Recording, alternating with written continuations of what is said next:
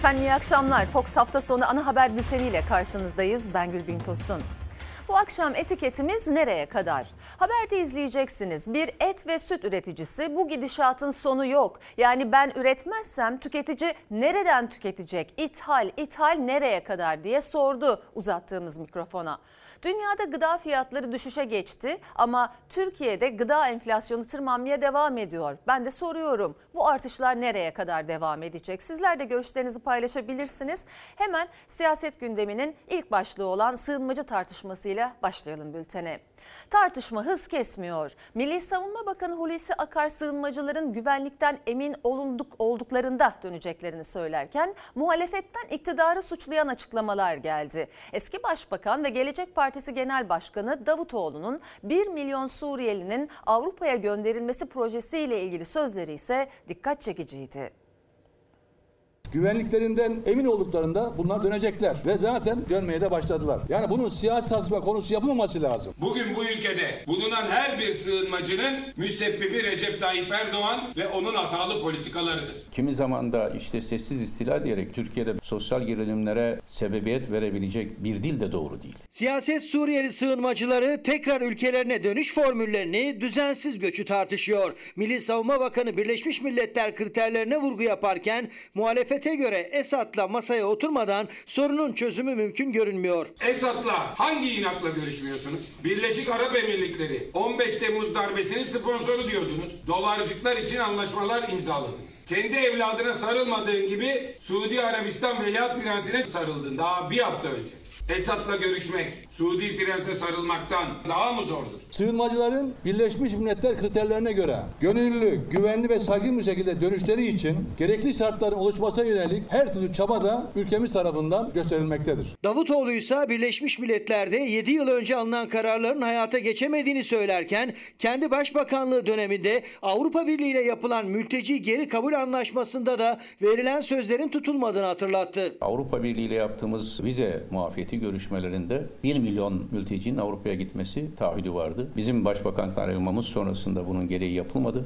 Avrupa Birliği emperyalistleri vermişler 3,5 milyar euroyu Türkiye'ye. Sen benim göçmen depom olarak kal demişler. Hiçbir ülke nüfusunun diyelim ki onda biri kadar insanın bu ülkeye taşınmasını geçiştiremez. Avrupa Birliği Türkiye'nin göçmen deposu olmasını istiyor. Bakan Akar, Türkiye'nin sorumluluğunda olan hem içeride hem de sınırın öte yanındaki Suriyeli sığınmacılarla ilgili son rakamları paylaştı. Türkiye'de 3 milyon 700 bin Suriyeli bulunduğunu söyledi. Türkiye'de ise 4 milyon civarında Suriyeli vardı. Son zamanlardaki dönüşlerle birlikte şu anda 3 milyon 700 bin civarına da Suriyeli Türkiye'de bulunmakta. Türkiye kendisine yakışanı yapmakta. Ya bugün 1 milyon kişiyi geri gönderirsin. Aynı politikalara devam edersin. Yarın 5 milyon insan gelmek durumunda. Seçime doğru giderken Adalet ve Kalkınma Partisi şov yapacak. 1 milyon Suriyeli kardeşimizin gönüllü geri dönüşünü sağlayacak yeni bir projenin hazırlıkları içindeyiz. Biriket evleri yapınca onların oraya gitmesinden bahsediyor. Siz Esad'la oturup anlaşmazsanız bu kapılar açılır. Bu sığınmacılar Avrupa'nın en önemli sorunudur.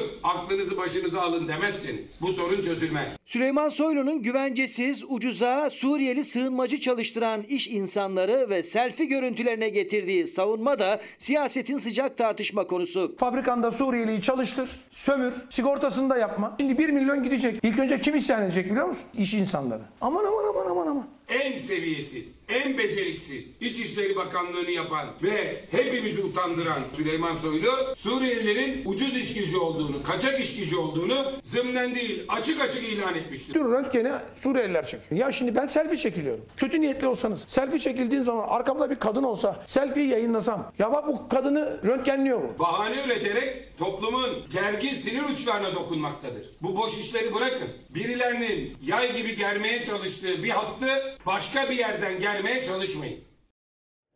Efendim Türkiye'nin en büyük iki sorunu geçici sığınmacılar, düzensiz göç ve kısmen bunun neden olduğu ekonomik kriz. Ben daha önce de aktardım. 2014 yılında Türkiye olarak Birleşmiş Milletler ve Avrupa Birliği ile anlaşmaya vardık biz. Mecliste de kabul edildi. 2011'de iç savaş çıkan Suriye'den gelen kişiler ne mülteci ne de sığınmacı konumunda geçici koruma altındalar. 2014 yılında anlaşılan hukuki terim bu. Dolayısıyla savaş şartlarının kalkması, Esad'ın da bir birçok kez af çıkarmasıyla o zaman canlarını kurtarmak için gelenlerin gitme vakti diye. Türk halkı şimdiye kadar tüm misafirperverliğini gösterdi. Barışçıl bir şekilde bu meselenin acilen çözülmesi gerekiyor.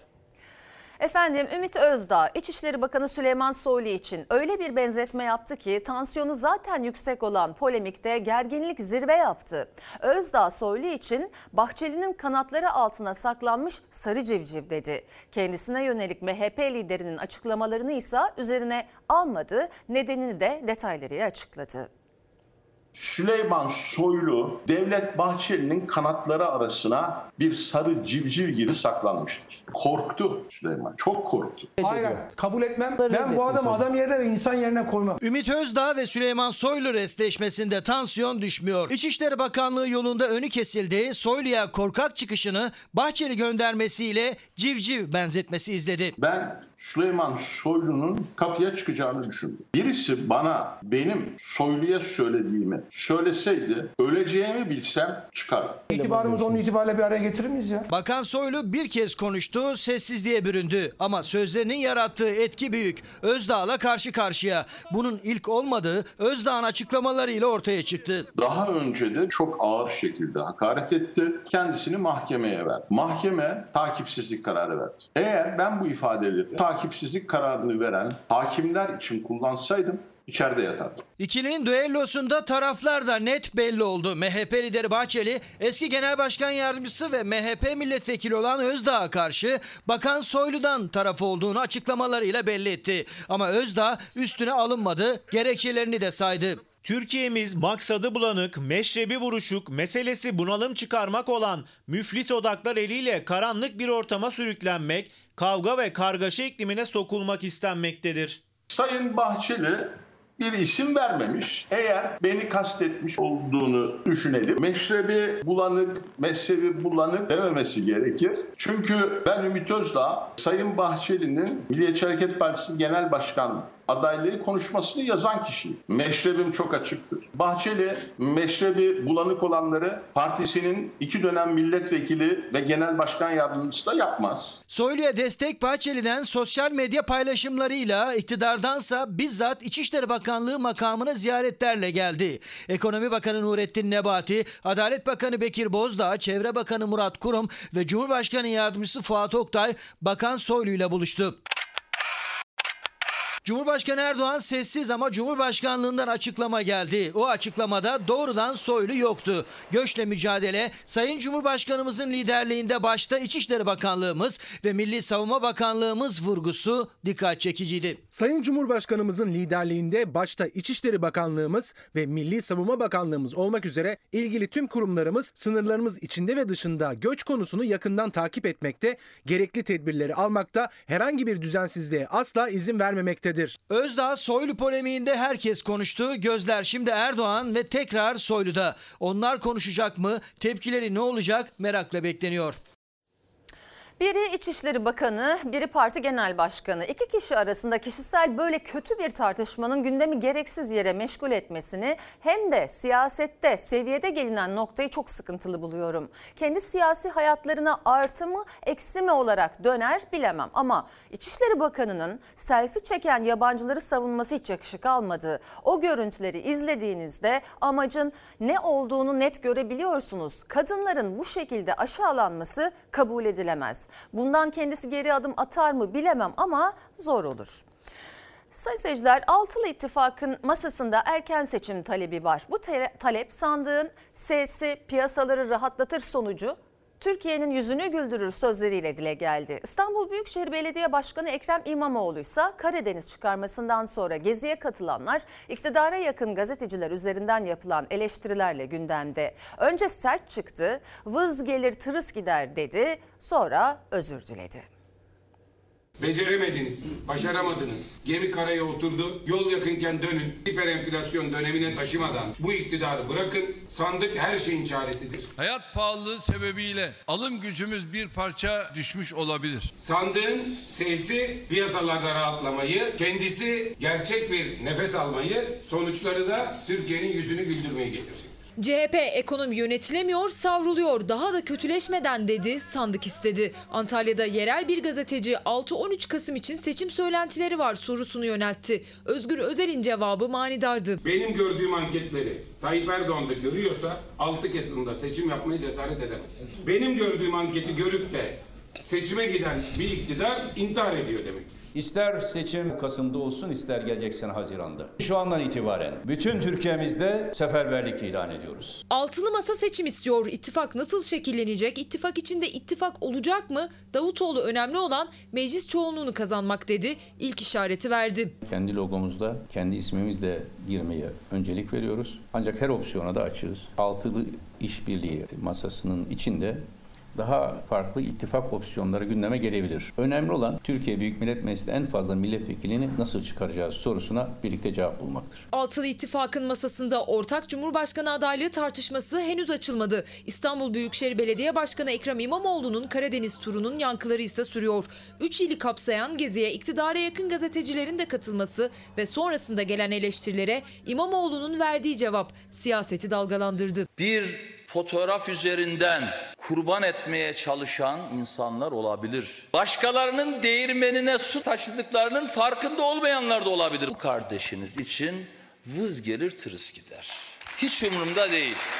Akıllı olmaya davet ediyorum çünkü bizim başarmaktan başka şansımız yok. İmamoğlu bu sözlerinin sabahında özür diledi. Ben üreten bir ailenin çocuğuyum, benden kibir doğmaz. Sadece ve sadece vız gelir tırıs gider lafımdan dolayı özür diliyorum. Kaptanlığını yaptığım gemiden inilen, artık oy vermem denilen bir kişi durumuna düşünürse insanın kalbi kırılıyor, canı yanıyor. Birkaç cümlede yanlış laf kurabiliyorum. O yanlış kurduğum cümleler için özür diliyorum sadece. Onun altını çizeyim. Altılı İttifak'ta adaylık tartışması da ittifaklar içi yeni oluşumlar kurulacak mı sorusu da seçim tarihi de en yakından takip edilen başlıklar.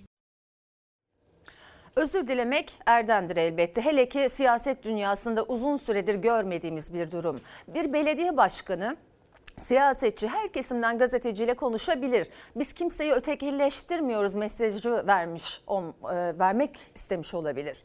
Ama cevap verirken kullandığı uslup ve vücut dilinin de kendi seçmen kitlesini çok rencide ettiğini gözlemledim. Kendisi de fark etti ki e, öyle anlıyorum özür diledi. Bence de e, büyük bir iletişim hatasıydı. Sayın seyirciler gıda fiyatlarındaki artışın nedeninin küresel olduğu savunmasını Birleşmiş Milletler Gıda ve Tarım Örgütü'nün açıklaması yalanlamış oldu. Dünyada gıda fiyatları Nisan ayı itibariyle düşüşe geçti. Ama Türkiye'de gıda enflasyonu tam aksine tırmanmaya devam ediyor. Üretici fiyat endeksindeki yükseliş de artışın devam edeceğini gösteriyor. Yani sorun küresel değil, üretici fiyatlarındaymış. Kilo soğan aldık. Kaç para? 15 lira. Düşmüş mü fiyat? Ya da ne düşmesi ya? Bir şey düşmüyor ki. Gariban eziliyor.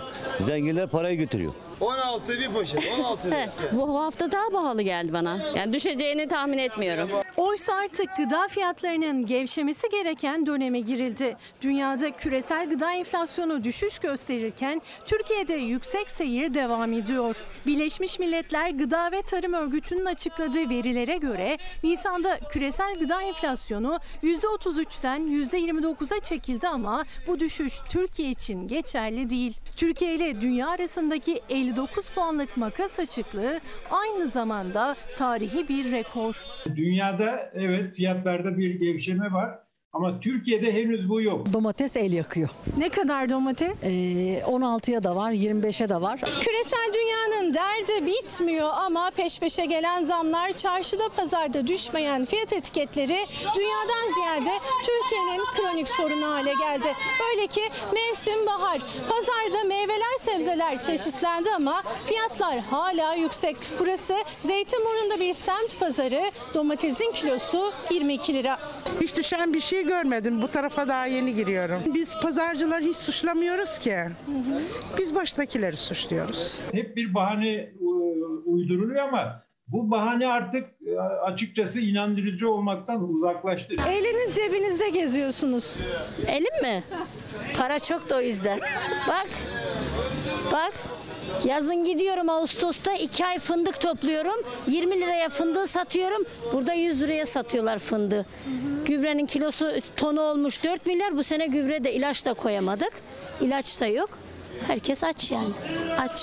Çiftçi de aç, çalışan da aç yani. Hem çiftçi hem de tüketici olarak gıda enflasyonuyla başı dertte Giresunlu Elvan Bayram'ın.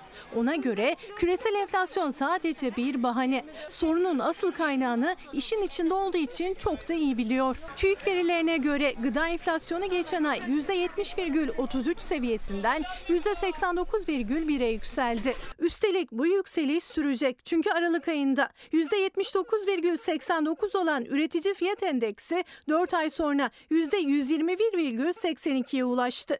Üreticinin 4 ay önceki enflasyonu tüketicinin Nisan ayındaki enflasyonuna yansımış oldu. Yani bugünkü üretici fiyatı da 4 ay sonra daha yüksek bir gıda enflasyonu olarak karşımıza çıkacak. Üreticinin üretimden koparılmış olması. Yani üretimde bir sıkıntı var. Enerji mesela daha sulama yapılmaya başlanmadı çok fazla ama Evet. su faturasında biz bu e, önümüzdeki günlerde göreceğiz. Artan girdi maliyetleri yüzünden çiftçi toprağa tohum yerine artık zam ekiyor. Tarladan sofraya alım gücü düşüyor. Küresel olduğu iddia edilen sorunun asıl nedeni de böylece ortaya çıkmış oluyor. Sizin tarım politikanız iyi değilse, üreticiyi yok sayıyorsanız o zaman e, bu e, enflasyon olmaması zaten sürpriz olur. Patates, domates hepsi yarımşar kilo. Emekli adam ne alabilir? Bu devirde bunlardan. Tüketici et ve süt fiyatlarındaki zamlara yetişemezken üretici de maliyetlerin altından kalkamıyor. 20 yıldır verilen destek hiç artmadı ama yeme, mazota, ilaca gelen zamlar 3'e 4'e katlandı diyen besici hayvan üretiminden vazgeçerken süt ineklerini, damızlık hayvanlarını bile kesime gönderiyor. Biz üretici olaraktan son demleri yaşıyoruz. Ben şu anda satacağım. Şurada 1-2 aya kadar zaten kesim yaptırdım. Yaklaşık 2 ay gibi bir süre içerisinde 20 tane hayvanımı kesim yaptırdım. Yaptırmak zorundayım. Besleyemiyorum artık. Süt gibi daha pahalı. İnek süt gibi. Hayvanlar hep kesime gidiyor. Damızlık, sığır olsun. Karnında tanayla damızlık, sığırlar şu an kesimde. Şu anda arı ırkı bitti başkanım. Arı ırkı kestiriyorlar. Yarın 3 gün sonra 5 gün sonra bu memlekette hayvan da bulamayacağız. Süt sağacak hayvan bulamayacağız. Bu tehlike başladı. Bu kez tehlikeyi Nideli besici dile getirdi. Maliyetlerin altından kalkamayan süt ve et üreticisi hayvanını hızla kesime gönderiyor. Besiciliği bırakıyor. Türkiye'de tarımdan sonra hayvancılıkta da zor günler yaşanıyor. Bu maliyetlerinden hayvancılık bırakma aşamasında mı? Bırakma aşamasında. Para kazandırmıyor. Saman yerinde şu anda Adana'da 90 kuruş. Buraya maliyeti 1700 lira maliyeti. Akaryakıt nakliye fiyatlarıyla beraber 1600 lira 1700 lira benim elime geçiyor. 16 yıllık süt üreticisi ama tüm hayvanlarını kesime gönderecek. Nedenini tarih vererek belki biri duyar diye de yüksek sesle dile getirerek anlattı. 2020 8. ayın 4'ü. 81 liraya almışım yemin torbasını. 2021 11. ayın 15'i. 150 liraya almışım. Bugün için 5. ayın 4'ü 320 lira. Sadece tek kalemde yem maliyeti 2 yılda 3,5 kat arttı besicinin. Buna karşın desteklerin 20 yıldır artmadığını anlattı çiftçi. CHP'li Ömer Fethi Gürer şaşırarak dinledi. Hükümetten şikayetçiyiz yani. İlk tarla destek parasını veren Ecevit'tir. Bak 19 liraydı. 20 senedir aynı paraya ne olacak? Çeyrek altın 35 liraymış. Bugün çeyrek altın 1600. Banka borcun var mı? Banka borcum var 400 milyara yakın. Destek Allah alıyor kulak- musunuz? Destek alıyoruz. 35 lira alıyoruz koyun başı. Aylık mı?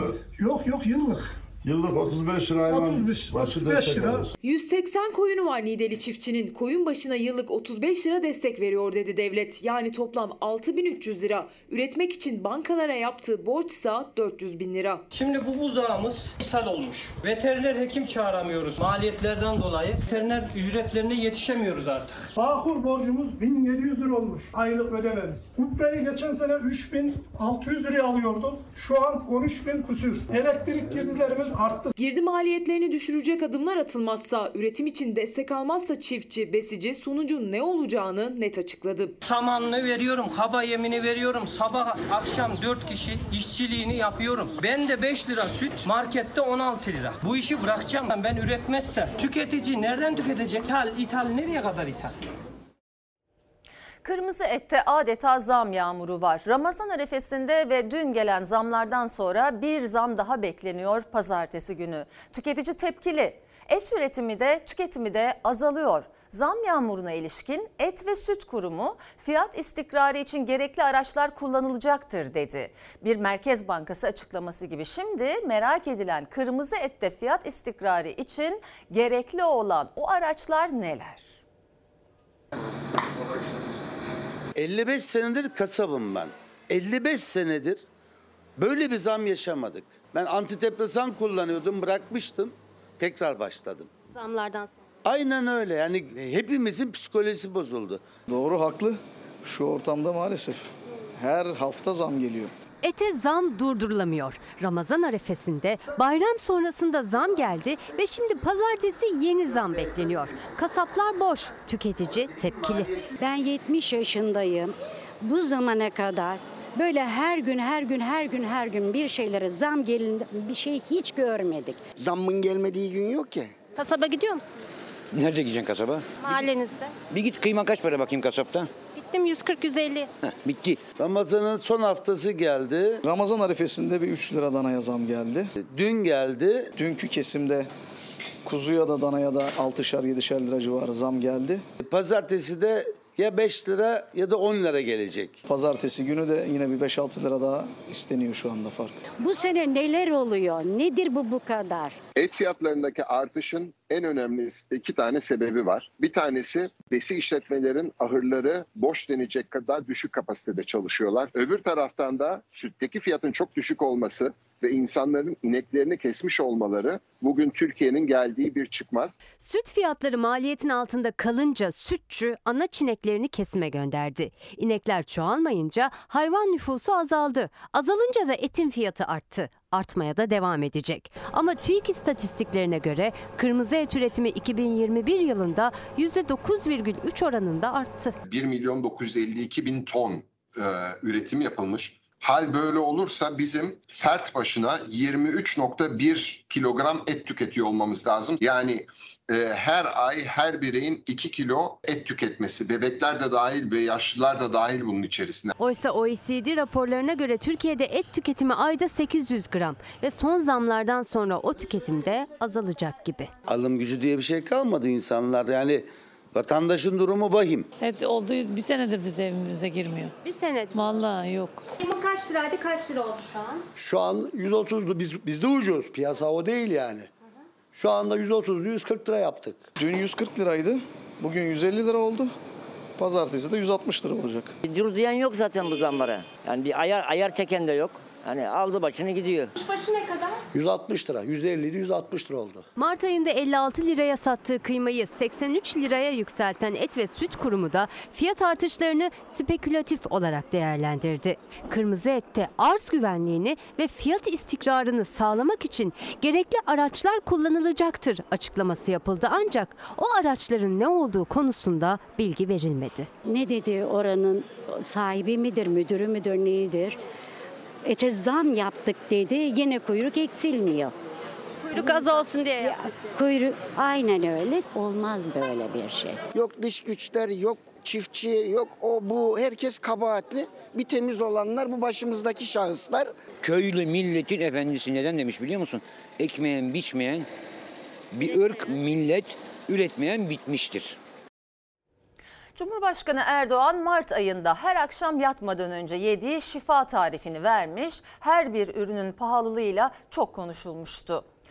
Tarifte en ucuz olan ürün manda yoğurdunun ise fiyatı o günden bugüne %25 zamlandı. Buna rağmen satışı da arttı. Erdoğan dün Çatalca'da biz bahsettik manda kalmadı takibi başlamış dedi. Erdoğan gibi satıcılar da memnun ama dar gelirli özel mandıralarda satılan manda yoğurdunu bir yana bıraktı. Zam üzerine zam geldiği için marketten inek yoğurdunu alamıyorum dedi. Tokat'ta bir mandadan bahsettik. Şimdi Çatalca'da manda kalmadı neredeyse. Manda yoğurdunu kim bulacak kızım ya? Her akşam yatarken manda yoğurdu. Onun içine Medine hurması doğrarım. Üç tane veya beş tane. çay kaşığı kestane balı. manda yoğurdunu. Birisi bir şey söyledi diye diğer halkı nasıl alsın? Dar gelirli insanlar için çok pahalı. Hurmanın kilosu 190, kestane balının kilosu 180, manda yoğurdunun da en ucuzu 38 lira. Erdoğan'ın her akşam yaptığı tarifi 15 gün yapsa asgari ücretli maaşının dörtte biri kadar tutuyor 940 lira. Yani dar gelirli için çok pahalı ama tarifi uygulayanlar da var. Öyle ki manda yoğurdu zamlanırken satışı da arttı. %25 falan arttı. 2,5 ayda. 32'ye satıyordum 38 oldu. Peki satışlarda bir artış oldu mu? Satışta evet. 750 gramı 40 lira. Fiyat artmış ama satışlarda da bir artış var. Neye bağlıyorsunuz? Satışlarda artış var. Malum siz de biliyorsunuz neye bağlı olduğunu. Tokat'ta bir mandadan bahsettik. Şimdi Çatalca'da manda kalmadı neredeyse. Meğerse Çatalca bu işte de çok mahirmiş. Cumhurbaşkanı Erdoğan Mart ayında verdiği tariften 2 ay sonra İstanbul Çatalca'da da manda yoğurdunun ününü anlattı ama manda kalmadı diyerek talebi mi üretim mi kastetti bilinmez ama bir kez daha övdü manda yoğurdunu ve bu kez kilosu 360 liraya kadar çıkan manda kaymağını da. Manda kaymağı, manda sütü bunlar Çatalca'da bayağı adeta marka. Lider bir şeyi söylediği zaman arkadan bu işin takibi başlar. Millet gücü kuvveti toplar.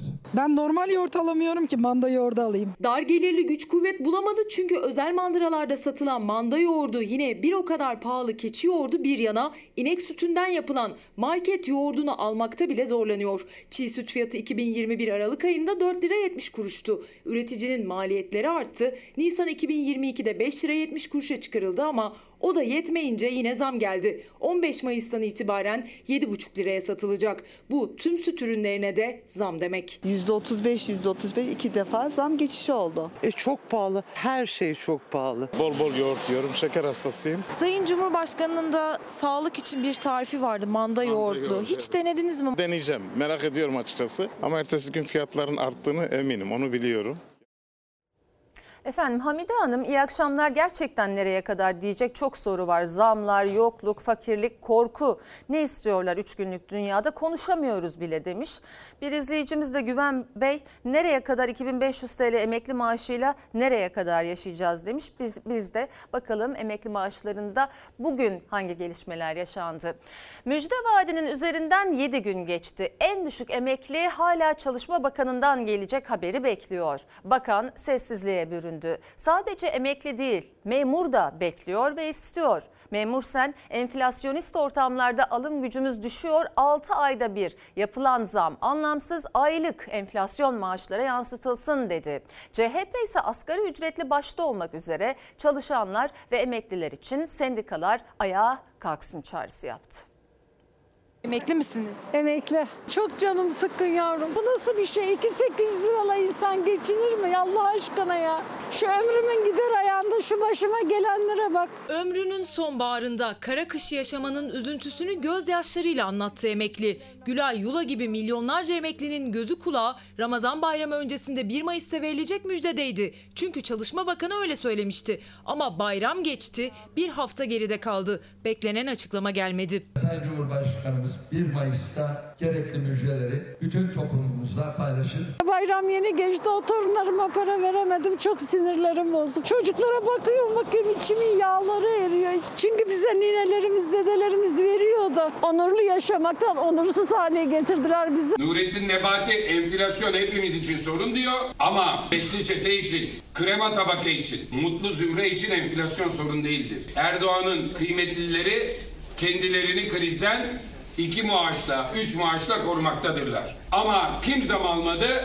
Bir tek emekli zam almadı, bir tek asgari ücretli zam almadı. Sokakta emekli yokluk içinde geçen bayram hüznünü gözyaşlarıyla anlatırken muhalefet çifter maaşlı bürokratlara dikkat çekip emeklinin artış yapılmayan bayram ikramiyesini enflasyon karşısında eriyip giden maaşlarına zam mı sordu iktidara. CHP kurmayı Özgür Özel sendikaları da göreve çağırdı. Bütün sendikalar ayağa kalkmalı, hükümeti masaya davet etmelidirler. Tayyip Erdoğan gelip tıpış tıpış o masaya oturacak, asgari ücretin enflasyon farkını verecektir. Enflasyonun yüksek olduğu zaman da iki zam arasındaki süreçte alım gücü aşağı düşüyor. Bu tip durumlarda ülke istikrarı yakalayan kadar ki süreçte mutlaka ama mutlaka aylık eşerobi sistemi devreye girsin. Memur ve emeklisi için toplu sözleşme masasına oturan Memur Sen'in Başkanı Ali Yalçın'dan da yüksek enflasyona karşı memur maaşlarını koruma altına almak için Eşel mobil önerisi geldi. Aylık enflasyonun maaşlara yansıtılması. Gelen enflasyona aylık yansımasın. Yükselirse bile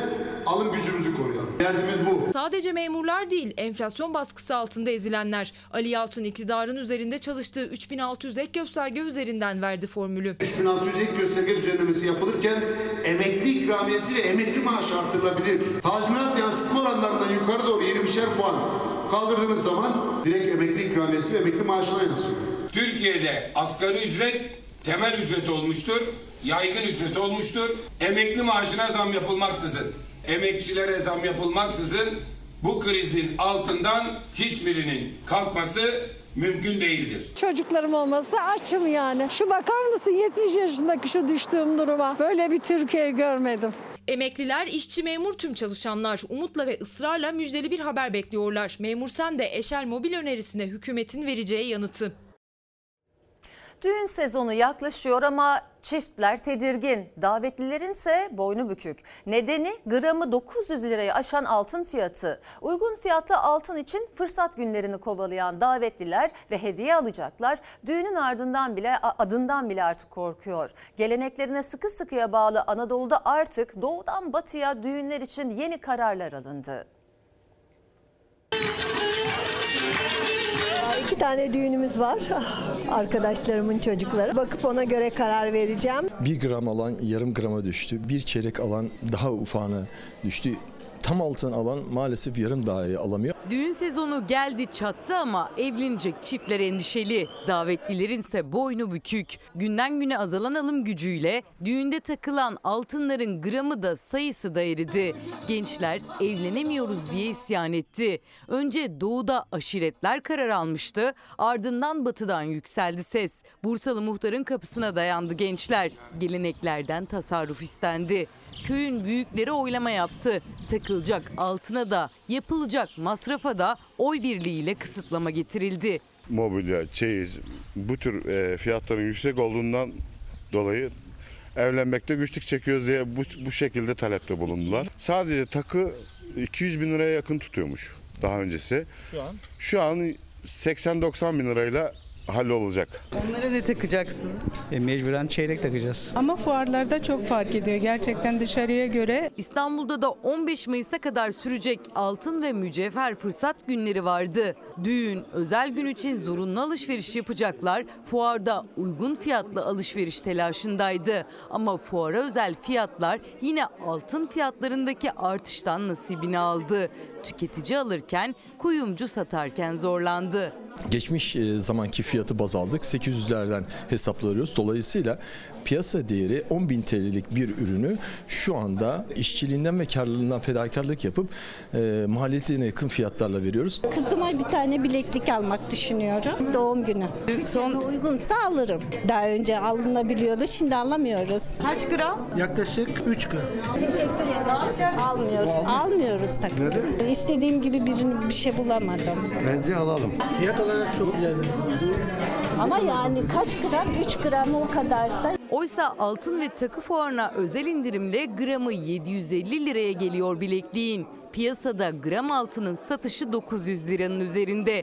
Takı takmak zorunda olanlar tezgahlardaki yarım gramlara yönelse de yine de takı masrafları zorluyor geçim sıkıntısı çeken aileleri. Düğün sezonları hiç gelmesin.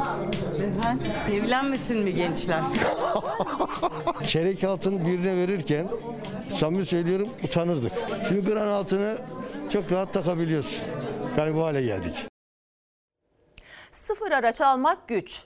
İlgi ikinci el araçlara yönelmişti ama tüketiciler için onlar da artık çok pahalı bir hale aldı. Artık 10 yaşın üzerindeki araçlar bile 100 bin liranın üzerinde. Muhabirimiz Beril Özcan ikinci el otopazarında 100 bin liranın altında araç aradı. 75 bin liraya buldu ama bir tane o da bakın ne halde. Korku filmi. Gitmesine gider yani yolda bırakmaz bu. Taş gibi araba ya. Ha, evet taş gibi araba. 24 yıllık. E, 24 yıllık araba. En ucuz araba bu. Bu araba 13 liraydı, 11 liraydı. Şu anda 75 milyar. Kaç yıllık bu araba? 24 yıllık. Kaç kilometrede? Ee, 257 bin. Manuel vitesi. Tabii manuel vitesi ilk sahibi dayanıklıdırlar yani. Bunlar dağa, taşa, toprağa her tarafa gider köy yerlerine. 24 yaşında 75 bin liralık araba dağ taşa bayıra dayanır ama satıldığı mega kentte değil köy yerinde diyor satan bile. Yüzlerce otomobilin bulunduğu ikinci el otopazarında bulunabilen en ucuz otomobilin fiyatı 75 bin lira. Zaten başka da yok. 10 yılın üzerindeki otomobiller artık 100 bin liranın üzerinde. Hatta 20 yılın üzerinde olup 100 bin liradan, 200 bin liradan pahalı olan araçlar bile var. Bu araç 21 yıllık bir araç. Fiyatı 277 bin lira. Biraz fazla değil mi? Yani her şey gibi bu da biraz fazla. Marka olarak lüks ama hani lüks bir araç mı bu? 20 yıllık bu araç. Aslında çok da lüks bir araç değil. Yani e, ama günümüz şartlarında maalesef lüks oldu yani. Burada bir de 20 yılın üzerinde bir araç var. 25 yıllık bu aracın fiyatı 158 bin lira. Aslında lüks araç sınıfına giren bir araç ama içini açtığınızda yıllardan dolayı çok da lüksünden eser kalmamış koltuğu bile kırık vaziyette. Garibanın biri bile bunu alamıyor. Hesabını yap. 75 milyar olmuş. Yani ben 75 milyara ben 2018 model araba alıyordum Paktemin döneminde. Bu araç 2009 135 bin lira ve ağır hasarlı. Döneminde bu araba 30 liraydı. Geçen sene 30 bin liraydı. Şimdi 135 bin lira ağır hasarlı. Bir de ağır hasarlı. Zaten ağırlı hasarlı olmasa 200 lira.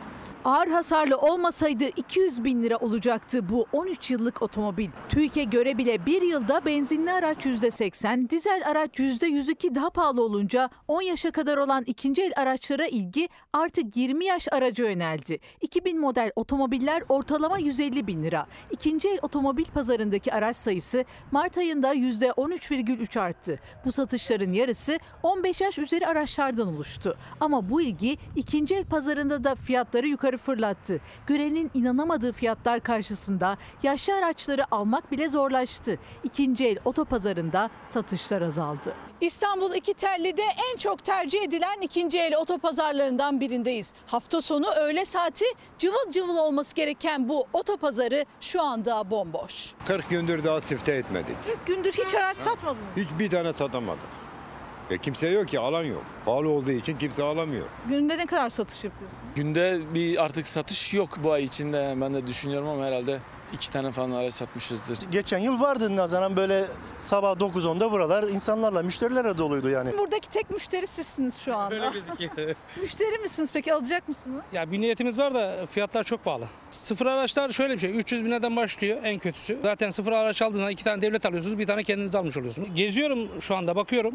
Yaklaşık bir ay bir buçuk aydır ki geziyorum. Bayramdan önce biraz daha nispeten daha düşüktü.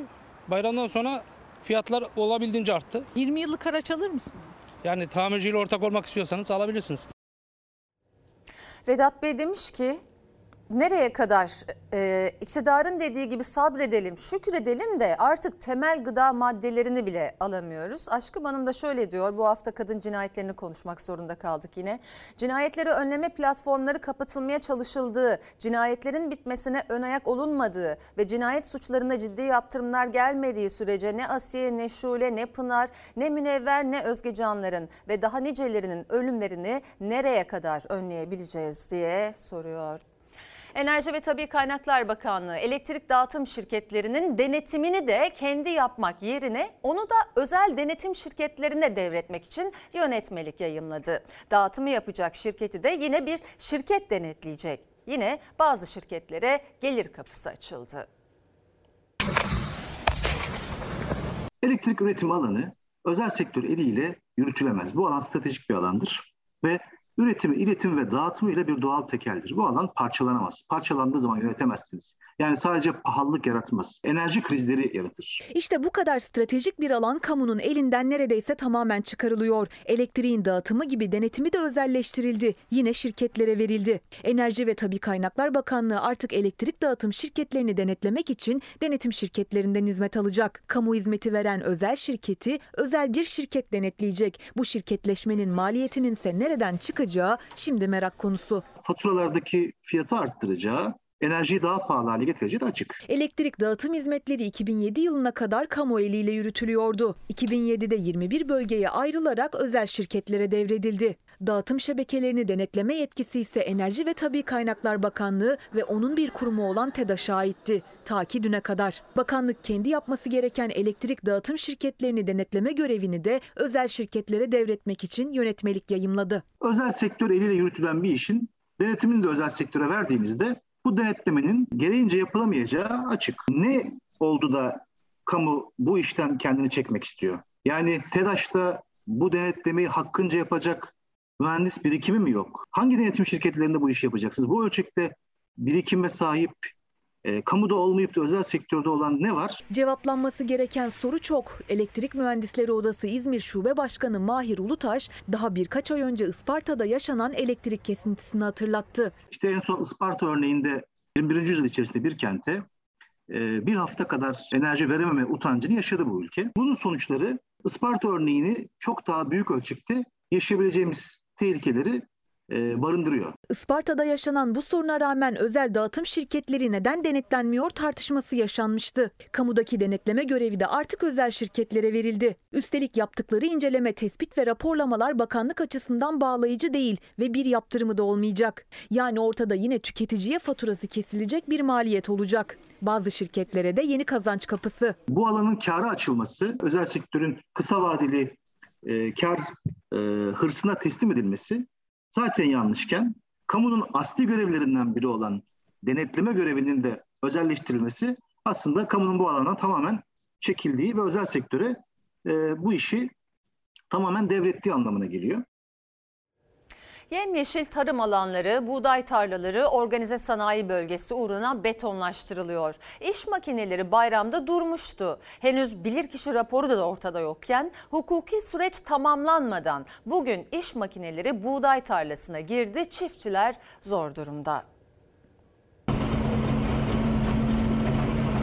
Kepçeler, kamyonlar, dozerler tarım alanlarını talan etmeye son hızla devam ediyorlar. Henüz bilirkişi raporunu bile beklemeden tarlada inşaat, tarlada talan yeniden başladı. Gözü gibi baktığı toprağına iş makinesi girdi, çiftçinin içi yandı. Oysa Temmuz ayında hasat edecekti o buğdayları. İş makineleri bayram süresince durmuş, çiftçiye ise zararının ödeneceği sözü verilmişti. Zarar tarla talanı yine başladı. Bandırma'da organize sanayi bölgesi yapabilmek için. Şu toprağa bakın.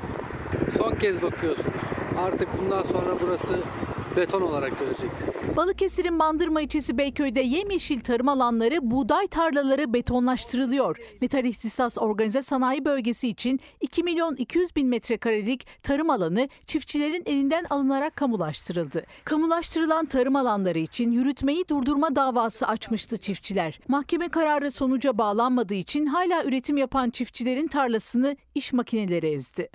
Ekili mahsulleri talan ediyorlar yol yapıyorlar ve bunlar buralar çok kısa bir süre sonra da betonlaşacak. Bayram süresince iş makineleri çalışmayınca çiftçi umutlanmıştı ama bugün tarlaya yine iş makinesi girdi. Güney Marmara Dayanışma Platformu'na göre Erdek Körfezi'ne kadar yayılacak proje. Buğday tarlalarının yok olmasıyla kalmayacak. Can çekişen Marmara Denizi'nin de daha fazla kirlenmesine sebep olacak.